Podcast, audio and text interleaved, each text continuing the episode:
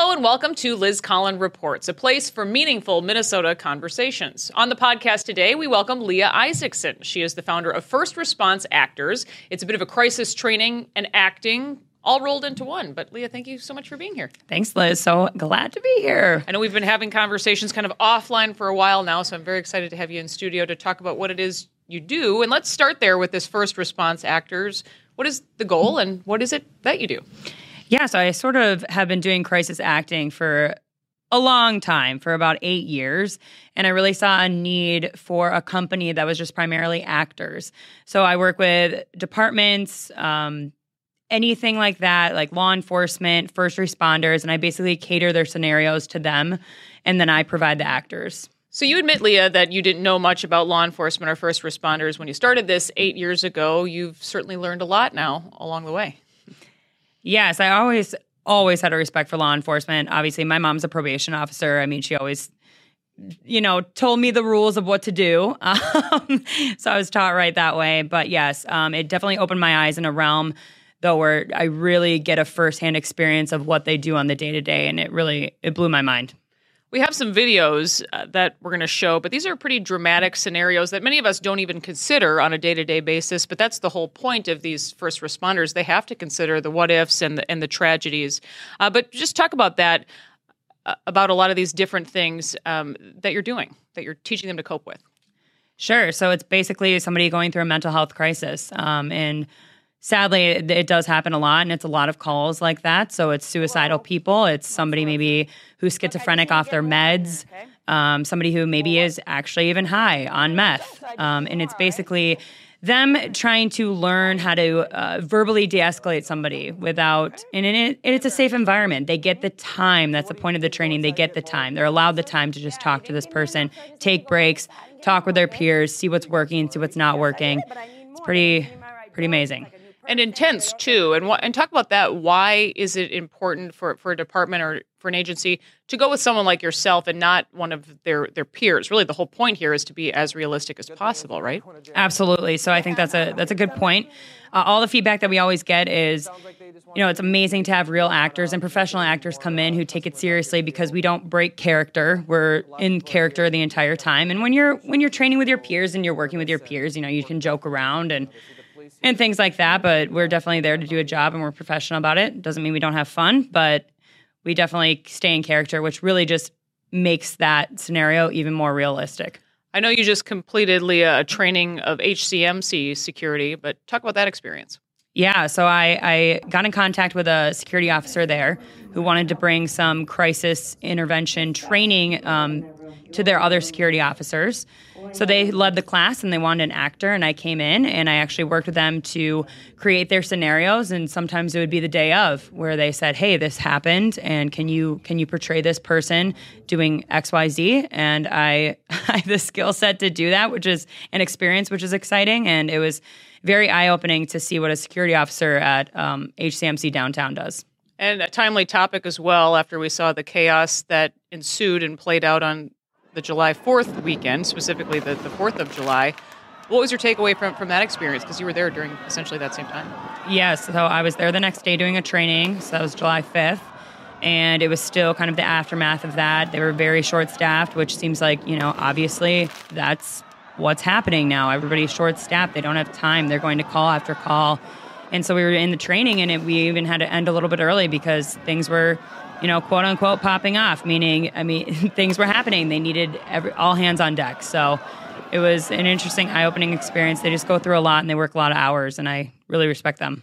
Security wise, too, they're making improvements with bulletproof glass, things that a lot of us don't even uh, consider. There are fights or gang members out on the, the streets that they're dealing with uh, as well. Mm-hmm, exactly. Yeah. When I started working there, was I worked there for throughout a month and a half, and the one day I walked in, I'm like, oh, you guys are construction. There's you're changing up the lobby. Oh, we're finally getting bulletproof glass, and you know it's crazy to think about um, because you don't think about it. I mean, if you're not in it and you're not seeing it on the day to day, you don't really know what these people do. You don't know what first responders experience, and I'm lucky in that sense that I get to experience that, and it, it just makes my point of view just a little bit different walk us through some of this video that you shared with us from this HCMC um, training session. But first, you have a, a person on meth in the lobby.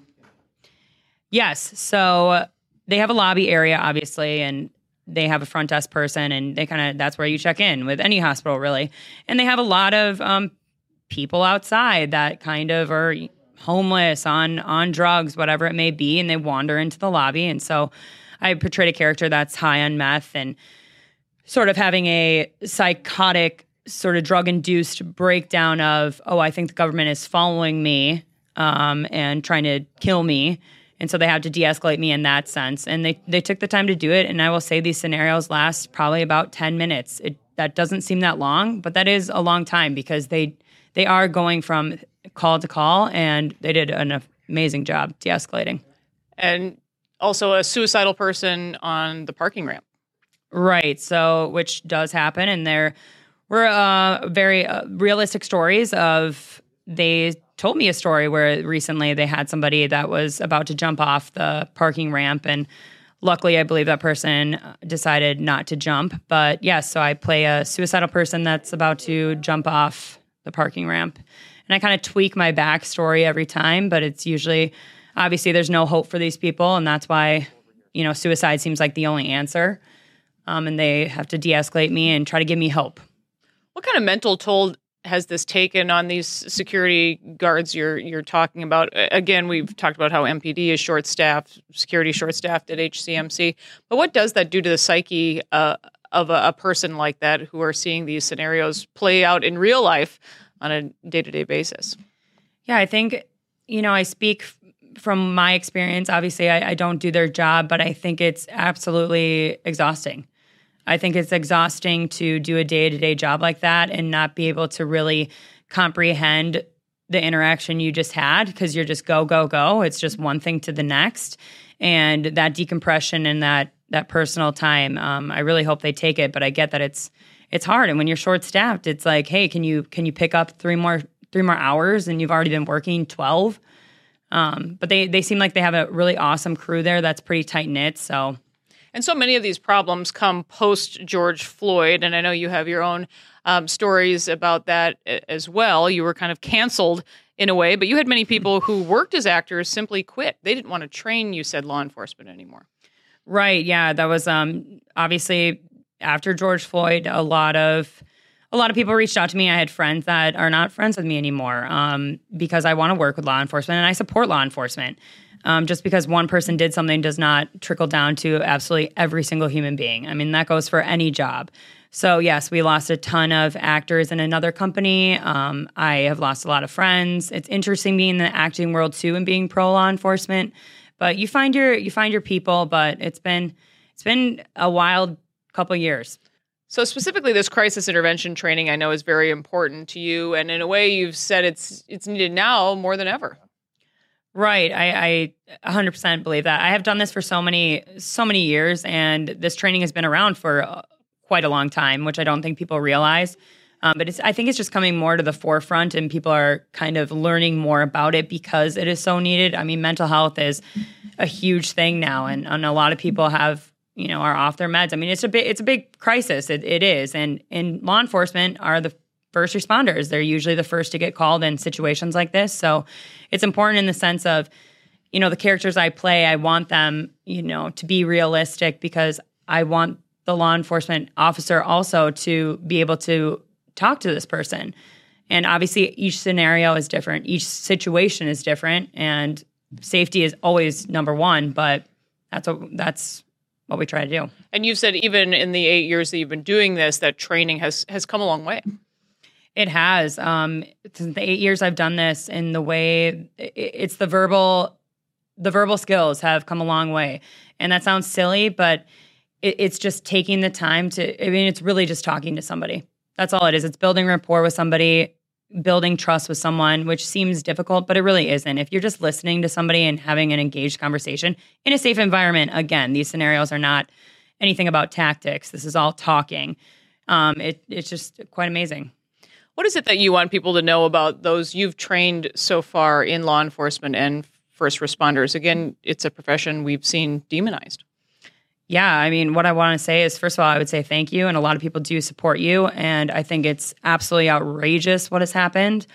Um, I think it's it's disheartening because you see what's even happening in Minneapolis. I mean, all of these these narratives and these policies and everything that's going on. This is, I mean, innocent people are suffering because of it. People are are literally dying, getting hurt. I mean, it's it's crazy to me, and I just I hope they still stay strong and do it. I think it's it's difficult because I think in some ways their hands are tied, um, depending on departments and policies, like I said. But um, we really do respect you, and and that's exactly why I wanted to make this company too, because I wanted I I respect law enforcement, and I want it to be the best training for them. And all of this, in a way, hits home for you too, because of what happened in your own family, Leah. Right, absolutely. So my dad um, did commit suicide when I was about ten years old, mm-hmm. and you know, it never really dawned on me the work that I was doing was sort of giving sort of light to just my own experiences with with that loss. It's huge. Um, suicide is something that I do really um, have a passion to talk about because it's such a ripple effect of who it affects um, when somebody does decide to kill themselves. And it's, I just hope that when I do play a suicidal person, that maybe on the street or wherever it is in real life, I hope, um, you know, my characters can help somebody one day. And talk about that process just getting into character. I'm sure it's impossible to to ignore sort of the, the personal level but are you watching television shows? Like a lot of us are like you know how do you how can you even yeah it's a great get into character? It's a great question. I think the number one question somebody always asks me is how do you make yourself cry um, and that's you know acting is every actor is different i think for me personally i really try to think about this character and try to put myself in their shoes and that's all i try to do you know, I, I've never been suicidal myself. I've never been on meth. I'm not, you know, on psych meds. So, I mean, how do you how do you play something realistic that you've never experienced yourself? Um, videos, obviously YouTube, and I've also done quite a few ride-alongs, and I think that gives you a firsthand experience of what you're what you're portraying. If people want more information about first response actors, where should we go? Yes, exactly. So my website at firstresponseactors.com, and there's an email there, and just email me and we can get that acting in and we can get the training going. And there's a few different options three day trainings, five day trainings. Yeah. So I partner with pre hospital crisis care company as well. And they actually put on a full CIT training for three days. So that's including coaches, presentations, and things like that. But if you're just looking for actors, then reach out to me personally. Well, Leah Isaacson, thank you so much for being here. We appreciate all the important work that you do. Thanks so much, Liz. Thank you. And that will do it for this episode of Liz Collin Reports. We'll be back again soon. Be sure to subscribe on Apple Podcasts, follow on Spotify, or any other podcast platform. If you could, give us a five star rating while you're at it there. We'd be grateful. We'll see you next time.